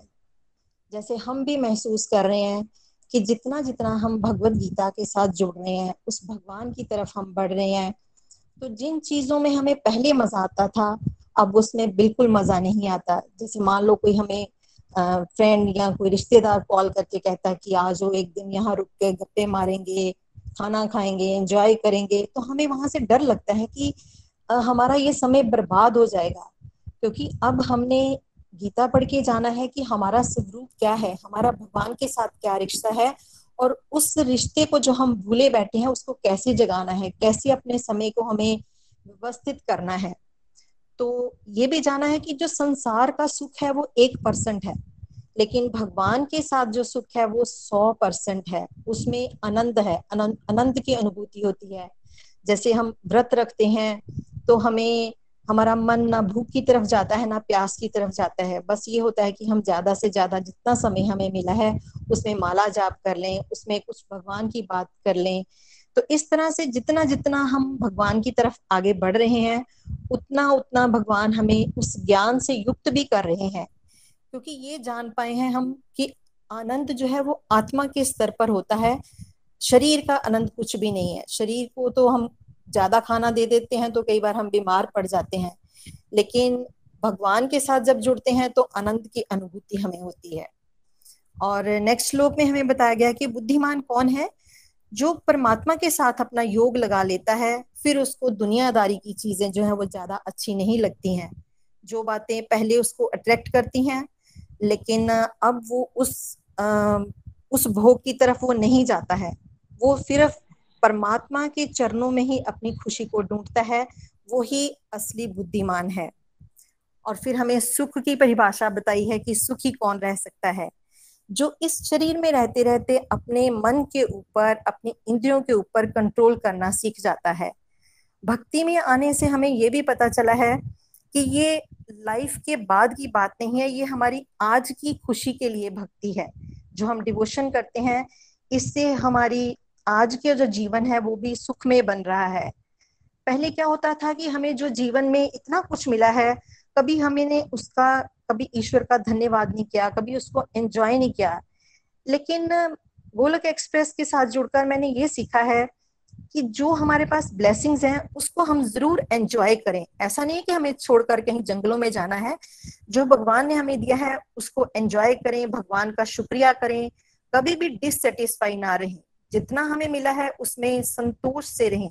बहुत अच्छा आपने एक हमें श्लोक भी आज करवाया, गोधन गजधन वाला, कि जिसके पास संतोष धन है उसके पास दुनिया की पूरी दौलत है, ये जो छोटे छोटे धन है ये उसको धूल के समान लगते हैं। तो कई बार हमें लगता है कि हम जैसे फ्रेंड सर्कल में या बैठे होते हैं तो आ, कोई कहता है कि अगला जन्म किसने देखा है, जो है यहाँ पर है, एंजॉय कर लो। लेकिन अब हमने जान लिया है कि एंजॉयमेंट जो है वो सिर्फ और सिर्फ भक्ति का भक्ति में ही है। ये जो भक्ति है ये हमारे इस जन्म के लिए भी है और अगले जन्म के लिए भी, ये हमारा जीवन जो है इससे सुधर जाता है। भक्ति करने से हमारे अंदर कहते हैं इंद्रिय संयमन आ जाता है, जो हमारा मन बाहर की तरफ भागता है, जीव स्वाद की तरफ भागती है, वो धीरे धीरे थोड़ा पीछे होना शुरू हो जाती है। एक डिवोटी जो है, और हम खुद भी देख पा रहे हैं कि हम अपने जीवन में हम्बल हो जाते हैं, जो क्रोध हमें छोटी छोटी बातों पर आ जाता है उस पर हम काबू पाना सीख जाते हैं। प्यार से रहना, प्यार से बोलना, दूसरे की फीलिंग को दिल तक समझ पाना, इस बात को हम बहुत अच्छी तरह समझ पाते हैं जब हम भक्ति की तरफ थोड़ा आगे बढ़ते हैं। और भगवान नेक्स्ट श्लोक में हमें समझा रहे हैं, और आपने बहुत ब्यूटीफुली समझाया कि जो क्रोध और समस्त इच्छाओं से रहित है।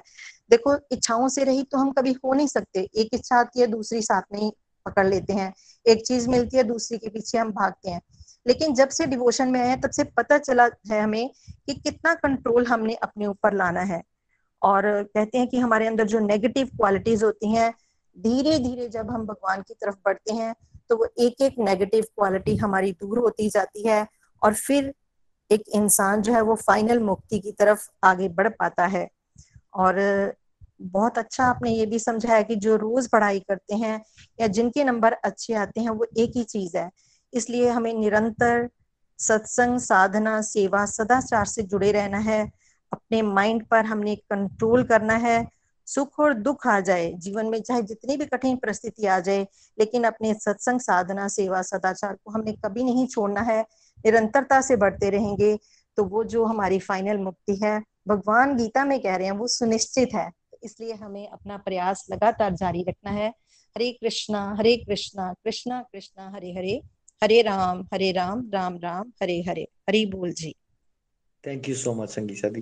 देखिए सच क्या है ना, देखिए अब मेरे को यहाँ पे ग्यारह बजे हुए हैं, मैं दस बजे से सत्संग करवा रहा हूँ, तो ऐसा थोड़ी है कि मैं ये अगले जन्म की खुशी के लिए कर रहा हूँ। आप सब भी यहाँ बैठे हैं, आप जब ये लोग को आपको क्वेश्चन करेंगे ना, ठीक है यार अगला जन्म किसने देखा, आज की लाइफ एंजॉय कर लो, तो आप बोलो ना कि आ, आप आज एंजॉय नहीं कर रहे हो सत्संग करके। ये सोचना कि वो किटी पार्टी करके, वो शॉपिंग करके एंजॉयमेंट होती, बोलो आपकी वो एक लाइफ को देखने की सीमित परिभाषा है। जो लोग डिवोशन कर रहे हैं वो एंजॉय तो कर रहे हैं। अब मैं यहाँ सत्संग करा रहा हूँ, कोई कोई बैठ के दूसरा एक सॉकर देख रहा होगा, मैं वो सत्संग करा, मजा आ रहा है, तभी तो मैं कर रहा हूँ। इसलिए थोड़ी कर रहा हूँ मैं कि अगले जन्म में मुझे कुछ मिल जाएगा। हम सबको आज ही अभी तो अच्छा लग रहा है। क्या आप सब यहाँ बैठे हो आराम से एक घंटा से? तो ऐसा बताइए कि लाइफ में कौन सा ऐसा समय होता है जब हम एक घंटा कहीं लगाएं और हमारा मन अशांत ना हो, शांति से एक जगह पे हो, ठहराव कितना आ जाता है। तो हम कभी ऐसा लोग क्वेश्चन करें, उनको ये बोलना है हम ये बात के लिए नहीं कर रहे हैं, हम पहले ये आज के लिए कर रहे हैं। हमारी आज के जीवन में बदलाव आ रहे हैं ना, हमें आज फ्री फ्रीनेस हो रही है, फियर से डर लगना बंद हो गया हमें जीवन में, आज हमारा कॉन्फिडेंस बिल्ड हो रहा है, आज हमारी पर्सनैलिटी एनहेंसमेंट हो रही है, आज हमारे मन में ठहराव आ रहा है। ये बाद में नहीं हो रहा है, ये आज हो रहा है। हम आज की लाइफ को सुधारने के लिए कर रहे हैं। फिर किसी का कोई क्वेश्चन नहीं है, क्योंकि वो अगले जन्म वाली बातों में लोग कंफ्यूज कर देते हैं। अगर हम उनको आज की जिंदगी में लाएं तो यही सच है ना, पहले तो आज के लिए इम्प्रूवमेंट हो रही है हमारे जीवन में। हरी हरी बोल जी, हरी हरी बोल, थैंक यू। चलिए हम कांगड़ा चलते हैं शिप्रा जी के पास। हरी हरी बोल, हरी बोल एवरीवन, हरी बोल निखिल जी। मैं शिप्रा टोच रहन से, डिस्ट्रिक्ट कांगड़ा से। तो आज का सत्संग सच में रोज की तरह बहुत ही बढ़िया और बहुत ही प्यारा। इसमें हम सीख रहे हैं कि हमें कृष्ण भावना भावित कर्म करने हैं जिससे हम भगवान को खुश कर सकें। इसमें एक मुक्त पुरुष जैसे बताया है, हम लोगों के लिए समाधि क्या थी कि ऐसे बैठ जाना, जब तक हम डिवोशन में नहीं थे, बैठ जाना और सुनना उनको कि बस ये बैठे हैं भक्ति कर रहे हैं। पर अब पता चला कि असली समाधि क्या है कि हम हैं जैसे मर्जी बैठे हैं उठे, पर हमारा जो ध्यान है वो भगवान की तरफ है। तो जब हम इस चीज को देखते हैं, हम अपना ध्यान भगवान की तरफ लगाते हैं, जैसे अभी आपने बोला ना कि हैप्पीनेस, हम खुश नहीं है कि हम इंजॉय नहीं कर रहे हैं, बहुत इंजॉय कर रहे हैं हम लोगों के। अभी कोई भी दिमाग में कोई डिप्रेशन वाली नहीं बात है, कोई सुख दुख वाली बाहरी बातें कुछ भी नहीं है। अभी ये है कि हम सत्संग कर रहे हैं और एक दूसरे से बात कर रहे हैं, वो भी भगवान की चर्चा हो रही है, तो कितना अच्छा हम फील कर पा रहे हैं। तो जैसे इसमें भी बताया है कि जो बुद्धिमान लोग होंगे, श्लोक बाईस में, तो वो दुख सुख में वो विचलित नहीं होते हैं, क्योंकि दुख सुख तो जो है उसका आदि भी अंत है। जैसे फॉर एग्जाम्पल एक पतंगा है है ना, तो पतंगा क्या करता है, उसको वो लाइट दिखती है, वो बार बार उस लाइट की तरफ अट्रैक्ट होता है, तो वो जाता है फिर पीछे आता है, उसको जैसे उसका अग्नि से उसको सेका लगता है कुछ भी, तो वो फिर पीछे आता है, पर फिर भी वो अपने आप को कंट्रोल नहीं कर पाता, फिर वो उस लाइट के आगे जाता है और एटलीस्ट वो क्या खत्म हो जाता है। वैसे ही हम लोग भी जो ये संसारिक जो चीजें हैं, मोह माया बंधन है, हम भी इसमें बीच में ऐसे इस दलदल में फंसते जाते हैं, और हम लोग बीच में और फिर क्या करते हैं, हम दुखी होते हैं। जैसे अभी आपने गाड़ी का एग्जाम्पल लिया, घर मकान का एग्जाम्पल लिया, हमने अपनी हैसियत से अलग ऊपर सोचने की बात की होती है, हम वो चीज नहीं देखते क्योंकि हमारी नीड्स कम पूरी हो रही होती हैं, पर जो एक ग्रीड होती है, जो एक बंधन है, माया है, वो हमारी कंप्लीट नहीं होती। तो जब हम इस अपने जीवन में इस डिवोशन को लाते हैं तो हमें वो चीजें समझ में आने शुरू हो जाती हैं कि हमारा जो असली आनंद है, परमानेंट हैप्पीनेस है, वो हमारी मटीरियल चीजों में नहीं है बल्कि भगवान से जुड़ने में है। तो हमें उसी में आनंद महसूस करना है, उसी में ही हमें अपनी आपको खुद को से बिल्कुल भगवान की लगन में पागल कर देना है। दुनिया में जैसे हम लोग जैसे बोलते हैं कि पागल, सच में मुझे भी ये कमेंट्स पढ़ते हैं। मेरे हस्बैंड का नाम राम है, तो किसी ने मेरे को बोला कि सिप्रा तू ना राम को छोड़ जाएगी, तो मैंने बड़े अच्छे से बोला कि नहीं, अब पहले कुछ भी हो सकता था, पर अब मैंने वो चीज बड़े अच्छे से समझ ली है। अभी तो मैंने असली में राम को पाया है, और अभी मैं और उनको ज्यादा गहराई में मतलब भगवान को पाना चाहती हूँ। तो बहुत प्यार से मैंने उनको ऐसे बोल दिया कि नहीं आप ऐसे मत सोचो, मैंने अभी पूरी ड्यूटी अपनी पूरी ईमानदारी से निभानी है। तो बहुत अच्छा लगता है, क्योंकि लोग नोटिस कर रहे होते हैं कि ये सच में कुछ ना कुछ अलग कर रहे हैं दुनिया से हटके। तो वही है कि हमें इस रास्ते पर चलना है। और बाकी क्या है, हमें अपनी इच्छाओं को काबू करना है कि कैसे हम ये व्रत वगैरह रखते थे। सच में पहले मेरे लिए व्रत रखना बहुत मुश्किल था, पर अब वो व्रत भी कर पा रहे हैं। और जो माला का आनंद है, सच बताऊं कि जैसे अभी एकादशी हुई या फिर लास्ट एकादशी हुई, मैंने फर्स्ट टाइम एक सौ आठ माला की। अभी दो बार दो एकादशियां हुई, तो एकादशी वाले दिन। और पहले जो मैं माला लेती थी हाथ में, हाथ से छूट जाती थी, क्योंकि वो प्रैक्टिस नहीं थी। पर यही यहाँ भी बताया कि प्रैक्टिस करते रहोगे, निरंतरता से चलते रहोगे, तो आप वो सब चीजें कर पाओगे जिससे आपको भी आनंद मिलेगा और आप भगवान की खुशी के लिए काम कर रहे होंगे। तो हमें जो है बाहरी परिस्थितियों को नहीं देखना है, बल्कि जो हमारी इंटरनल हैप्पीनेस है उसको पाने की कोशिश करनी है। और इस संसार में ही हम सुखी रह सकते हैं वाकई में, और हम वो रह भी रहे हैं। वो चाहे परिस्थितियां कैसी भी हैं, कुछ भी है, हमें फर्क नहीं पड़ता, पर वो जो एक हैप्पीनेस, इंटरनल हैप्पीनेस है, वो हम महसूस कर पाते हैं। और जो इसमें लास्ट श्लोक में भी बताया है कि जब हम इन इच्छाओं से विरक्ति कर लेते हैं, ये हमारी जो डिजायर, अनएक्सपेक्टेड डिजायर है, जब वो खत्म हो जाती है, तो हम कहीं ना कहीं भगवान के साथ अपना निकट संबंध जोड़ते हैं और मुक्ति की तरफ अपने कदम बढ़ा रहे होते हैं। और सच में जैसे आपने कल भी बताया कि हमें कौन से व्यक्ति बनना है, जो राजा के पास रहे या राजा से दूर रहे। तो सच में हमें तो राजा के पास ही बैठना है, भगवान के पास ही बैठना है। और इसके लिए हमें अपने फोरेस्ट पिलर पर वर्क करना है, प्रैक्टिस करते रहना है। जितनी हम प्रैक्टिस करेंगे उतना ही हम सक्सेस होंगे। हमें भगवान से हमेशा हमेशा प्रेयर करनी है कि भगवान हम तो बुद्धू हैं, अनाड़ी हैं, अज्ञानी हैं, हमें नहीं कुछ पता, पर आप हमें संभालिए। और सच में जब हम ऐसी प्रेयर करते हैं, भगवान हमें हर सा, हर क्षण हमारा साथ देते हैं, और ये चीजें हम महसूस कर पा रहे हैं। और जब प्रेयर करें तो भगवान से शुद्ध भक्ति मांगे, हमें और कुछ नहीं चाहिए, बस आपका साथ चाहिए, भगवान का प्यार चाहिए, भगवान से ही हमें जुड़ना है और भगवान के साथ हमें जो लगन लगानी है। और ये लगन वो लगन लगेगी कि फिर वो कोई इसकी डोर को तोड़ नहीं पाएगा। तो thank you so much Nikhil ji, आपने इतना अच्छा प्लेटफॉर्म बनाया, हम जैसे अनाड़ियों को इस रास्ते पर चलना सिखाया। और असल भक्ति क्या होती है वो अभी पता चला, पहले वो दकियानुसी वाली भक्ति वो सब ऐसे चली होती थी बातें, पर अभी हमें पता है कि हमें कोई रिजिडनेस नहीं करनी है, बस प्यार करना है भगवान से, हमें गॉड फियरर नहीं बनना है, गॉड लवर बनना है। तो बहुत आनंद आता है, हरी हरी बोल। सच में पूरी पूरी हैप्पीनेस जो हम महसूस कर पाते हैं। Thank you so much everyone, Hari Hari बोल। थैंक यू निखिल जी, हरी हरी बोल। शिप्रा जी बहुत बहुत शुभकामनाएं आपको। जब किसी को पागलपन का एक कॉम्प्लीमेंट मिल जाए ना, तो समाज उसको क्रिटिसिज्म सोचता है, बट अगर आप कोई पागल सोचना शुरू कर देना आध्यात्मिक दृष्टि में, तो समझ लीजिए आपकी तरक्की हो गई है, वो कॉम्प्लीमेंट मिल रहा है आपको। यानी कि आपके जीवन में कुछ सच में ऐसा बदलाव आ गया है कि लोगों को कुछ लग रहा है आप कुछ बहुत डिफरेंट ट्रैक पे चल पड़े हो। That is very good.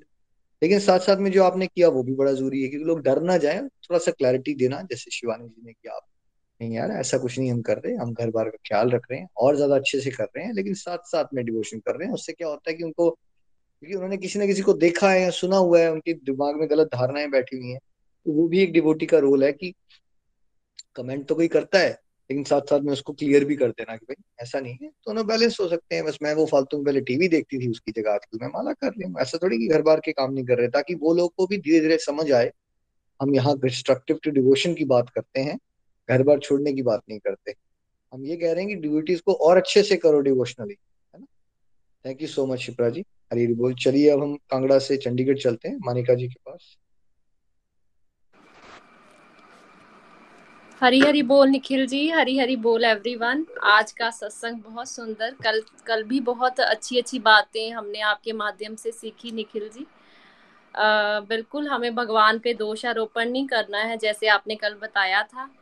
और हम बहुत, जब से हमने ये जन्म लिया है, हम यही कुछ करते आ रहे थे। और आज हमने सीखा कि कैसे जो वाइज हमने बनना है ना। हम बहुत भटके दुनियादारी में, लेकिन हमें किसी भी चीज़ ने, पढ़ाई ने भी, मटेरियल लाइफ की एजुकेशन ने भी वाइज नहीं बनाया। लेकिन जब हम भागवत गीता पढ़ रहे हैं, हमें अंदर से शांति मिल रही है ना, समझ आ रही है, लाइफ जीने की जो हम कला बोलते हैं वो सीख रहे हैं।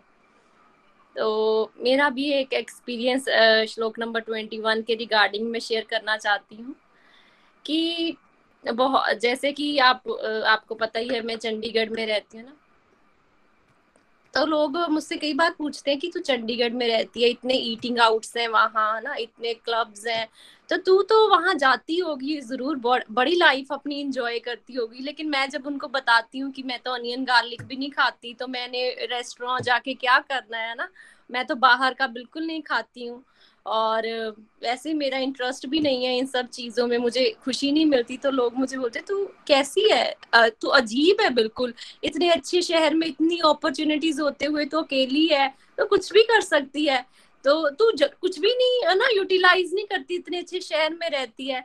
तो मैं बोल मैं उन अपने उनको तो क्या ही बोलना है, पर मैं बोलती हूँ कि मेरा इंटरेस्ट नहीं है। लेकिन अपने मन में सोचती हूँ कि जिसे प्रभु के नाम की लगन लग जाए उसे और चीज़ें कहाँ भाती हैं। इसी तरह मुझे भी फ्रेंड्स भी हैं वहाँ काफ़ी, वो भी बोलते हैं मूवी देखने चले, ये करे वो करे, लेकिन मैं कोई ना कोई बहाना लगा देती हूँ, मुझे मूवी देखने में कोई इंटरेस्ट नहीं है। मतलब वैसे भी मैं शुरू से ही थोड़ा सा डिवोशनली ज़्यादा इंक्लाइंड थी, इवन कि मेरे पेरेंट्स ने भी कभी कोई रिस्ट्रिक्शन नहीं लगाई है कि चलो बच्चों का, उन्हें भी पता है कि बच्चे समझदार हैं, जो करेंगे ठीक। लेकिन फिर भी एक अंदर से प्रभु की और इतनी वो, आप जैसे बोलते हैं ना कि हायर टेस्ट मिल जाता है, फिर लोअर टेस्ट जो है वो भाते नहीं है। तो वही आ, हाल हो गया है हमारा। Nikhil ji thank you so much, आपने ही हमें ये हायर टेस्ट आ, बताया है, हमें जगाया है जो हम नींद में सोए हुए थे, है ना। तो इस तरह से आ, मुझे भी लगता है कि over the period of time Bhagavad Gita की रीडिंग जब भी Uh, हम आपसे मतलब uh, करते हैं रीडिंग, तो कुछ ना कुछ हम नया सीखते हैं, और वो जो नया है वो हमारी लाइफ में हमें बहुत सारी विजडम दे के जाता है ना। और यही अगर हम वन आवर, जैसे आपने बताया कि यही अगर हम वन आवर दुनियादारी की चीज़ों में लगाएंगे ना, तो हमारा मन क्या होएगा, शेक करेगा ना, भटकेगा। हमें इतना पीस ऑफ माइंड कहीं भी नहीं मिल सकता जो हमें सत्संग करके मिलता है, जहाँ अपनी स्पिरिचुअल प्रैक्टिसेस करके मिलता है। और फिर आपने बताया कि हमें मन की काउंसलिंग करनी चाहिए ना, मन हमें बहुत सारे आ, करता है ना, वो देते हैं, लालच देता है, हम मन हमें अब ये कर ले वो कर ले, प्रलोभन देता है। लेकिन हमें मन की बातों में नहीं आना है, हमने सीख लिया है कि जब भी मन करता है हम उसे चेक करते हैं, नहीं निखिल जी ने सत्संग में क्या बताया था, और ये मन तुझे क्या बोल रहा है, और अब तुझे क्या करना चाहिए ना। सेल्फ काउंसलिंग भी हमें करनी आ गई है धीरे धीरे। तो यही मुझे बहुत अच्छा लगता है कि हमें एक जीवन में सच्चा मार्ग मिल रहा मिल गया है, और यही भगवान से प्रार्थना है कि हम निरंतर इस पे चलते रहें चलते रहें और औरों को भी प्रेरित करते रहें, ताकि हम घर घर मंदिर, हर मन मंदिर बना सकें। Thank you so much Nikhil ji, Hari Hari बोल, हरी हरी बोल। Thank you so much Manika ji, thank you so much. बहुत प्यारी अंडरस्टैंडिंग आपकी बन रही है, और पिछले दो चार सालों में अब आपके बात में करने में ना एक ठहराव आ गया है, एक मैच्योरिटी आ रही है डिवोशन में, तो ऐसा लग रहा है आप वो जर्नी को और अच्छे से एंजॉय कर पा रहे हो। ऐसी कृपा आप पे बनी रहे और इंस्पिरेशन बने आप हजारों लोगों के लिए, यही हमारी बेस्ट विशेस हैं आपके लिए। चलिए अब हम चंडीगढ़ से चलते हैं जम्मू, अनीता जी के पास। हरी हरी बोल, हरी हरी बोल, जय श्री कृष्णा, जय श्री कृष्णा एवरीवन। आज का सत्संग हर बार की तरह बहुत बढ़िया और बड़ी सारी लर्निंग हमें मिलती है जब हम सत्संग अटेंड करते हैं, और मैं भी यही लर्निंग आप सबके साथ शेयर करना चाहती हूँ। फ्रेंड्स, आज के सत्संग में मैंने जो परमानेंट हैप्पीनेस की बात, जैसे सब डिवोटीज ने भी अपने रिव्यूज में शेयर किया, कि और मैं भी कहीं ना कहीं अपनी बात करूँ तो मैं भी जो है दुनिया की चीज़ों में, मटीरियल चीज़ों में लग्जरीज ढूंढती थी, और मुझे ना अंदर से कुछ आ, कुछ हैप्पी अनहैप्पी लगता था। कंफर्टेबल नहीं फील कर पाती थी, खुशी ढूंढती थी लेकिन दुनिया की चीजों में ढूंढती थी, बहुत सारी चीजों में ढूंढी, शॉपिंग में, घूमने में, लेकिन वो नहीं मिली। वो मिली जब हम सत्संग ग्रुप से जुड़े, जब डिवोशन से जुड़े तो समझ में आया कि असली खुशी तो इसमें है। इसमें तो घर बैठे इतना एंजॉय कर पा रहे हैं हम, जो हम बाहर पैसा भी खर्च करते हैं और बहुत अपने आप को आउटर के साथ कनेक्ट भी करते हैं। कई बार अच्छे एक्सपीरियंसेस होते हैं, कई बार बुरे होते हैं, लेकिन जो हैप्पीनेस थी वो नहीं मिल वो नहीं मिली, वो मिली है भगवान के चरणों में, उनकी भक्ति में। तो ये भी हमारे लिए एक डिवाइन एक्सपीरियंस ही है कि आ, समझ में आ गया है कि अच्छी आ, हम अच्छे ढंग से सुखी कैसे रह सकते हैं। जैसे अभी मनी मनिका जी ने भी बताया कि हायर टेस्ट हमें मिल गया है, तो अब इतना आनंद आता है। तो कैसी भी सिचुएशन हो, कैसी भी आ, चाहे वो बिना एसी के भी बैठे हैं, फैन लगा हुआ है, तो उसमें भी कंफर्टेबल फील कर रहे हैं, अच्छा भगवान की कृपा से मिल पा रहा है खाने के लिए, पहनने के लिए। लेकिन कंडीशंस अगर कई बार नहीं भी सूटेबल होती तब भी हम आनंद फील करते हैं, क्योंकि अंदर जो है मन जो है वो आनंद से भर गया है। तो बस मैं प्रभु से यही प्रेयर करती हूँ करती हूँ कि प्रभु अपने साथ जोड़े रखना। और जो मैंने सेकंड जो लर्निंग थी कि मुक्ति के लिए, और फ्रेंड्स अगर आपके साथ में शेयर करूं तो मुक्ति जो है, कहते हैं कि मृत्यु के बाद मुक्ति है, लेकिन जो मैंने अपनी लाइफ में फील किया कि आ, मैंने मुझे जो है प्रेजेंट लाइफ में कई चीजों से मुक्ति मिली। आ, बात की लाइफ का तो उसके लिए हम बहुत प्रयास कर रहे हैं कि अपनी सत्संग सेवा साधना और सदाचार के साथ जुड़े हैं ताकि मृत्यु के बाद मुक्ति हो। लेकिन आ, एक ऐसा प्लेटफॉर्म है गोलक एक्सप्रेस जिसने हमें आ, इस प्रेजेंट लाइफ में रहते हुए ही मुक्ति की तरफ बढ़ना सिखा दिया। मैंने एक्सेसिव थिंकिंग से मुक्ति पाई, अपने एंगर से मुक्ति पाई, मेरी पेशेंस बहुत बड़ी, मेरे अंदर की जो नेगेटिव हैबिट्स थी, एक्सेसिव थिंकिंग हो गई या कुछ नेगेटिव नेगेटिविटीज थी, बहुत टीवी देखना, और इन सब चीज़ों से छुटकारा मैंने पाया। और उसकी वजह से जो हेल्थ की प्रॉब्लम्स थी मेरी, की बड़ी हेडेक होती थी, बहुत देर टीवी देख लेना तो आ, सिर में दर्द शुरू हो जानी, तो देखते थे इंजॉयमेंट के लिए, लेकिन उससे उल्टा क्या होता था कि हेडेक शुरू हो जाती थी। तो ये बड़ी सारी चीज़ों से हमने मुक्ति पाई है इस प्रेजेंट लाइफ में रहते हुए। तो मुझे लगता नहीं है कि इससे बेस्ट कोई चीज़ हो सकती है कि हम घर बैठे हैं और हमें ऐसी दवा मिल रही है, ऐसी डोज मिल रही है जिससे हमारी प्रेजेंट लाइफ की प्रॉब्लम्स जो है वो ठीक हो रही हैं, हमारी हेल्थ ठीक हो रही है, हमारी मेंटल हेल्थ ठीक हो रही है। तो ये तभी हो पाया जब हमने अपने स्पिरिचुअल हेल्थ पर फोकस किया।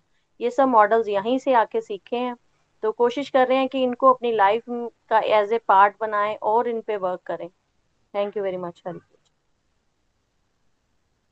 Thank you so much Anita ji, बहुत अच्छी अंडरस्टैंडिंग आपकी बन रही है, ऐसी चलते रहिए। चलिए अब हम भजन की तरफ चलते हैं। अरुणा जी चंबा से भजन सुना रहे हैं हमें। हरि हरि बोल अरुणा जी। हरि बोल जी, हरि बोल निखिल जी, हरि बोल एवरीवन। बहुत ही अच्छा सत्संग था कल भी और आज भी। भगवान का रिश्ता जो है वो इतना स्ट्रॉन्ग है हमारे लिए कि दुनिया में ऐसा रिश्ता कोई भी नहीं है। दुनिया में जितने भी रिश्ते हैं सब लेन देन के हैं, जैसे हम देंगे वैसे ले लेंगे, लेकिन एक भगवान का रिश्ता ऐसा रिश्ता है जिसमें हमें कोई भी फिक्र नहीं है और भगवान हमें देते ही देते हैं। बहुत ही सुंदर सत्संग। और मैं अपने भजन की तरफ चलती हूँ। मेरा कोई ना सहारा बिन तेरे, नंदलाल सवरिया मेरे।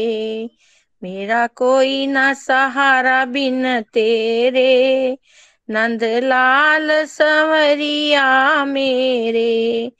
हरि आ जाओ, हरि आ जाओ, हरि आ जाओ, हरि आ जाओ। मेरा कोई ना सहारा बिन तेरे, नंदलाल सवरिया मेरे। जिस दिन से दुनिया में आया, जिस दिन से दुनिया में आया, मैंने पल भर चैन नहीं पाया, मैंने पल भर चैन नहीं पाया।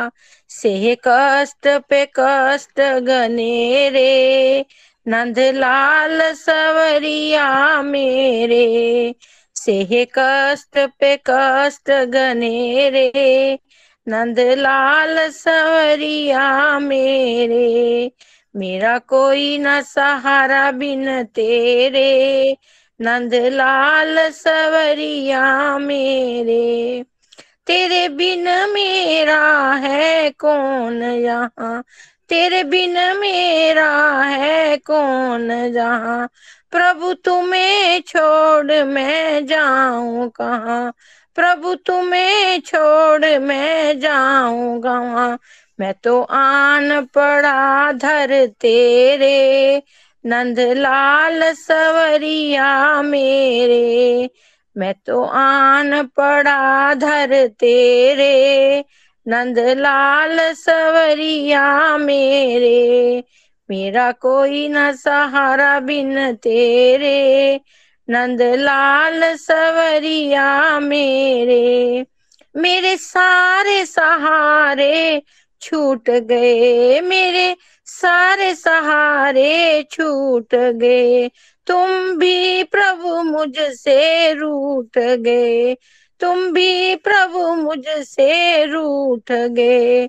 आओ कर दो दूर अंधेरे, नंदलाल सवरिया मेरे।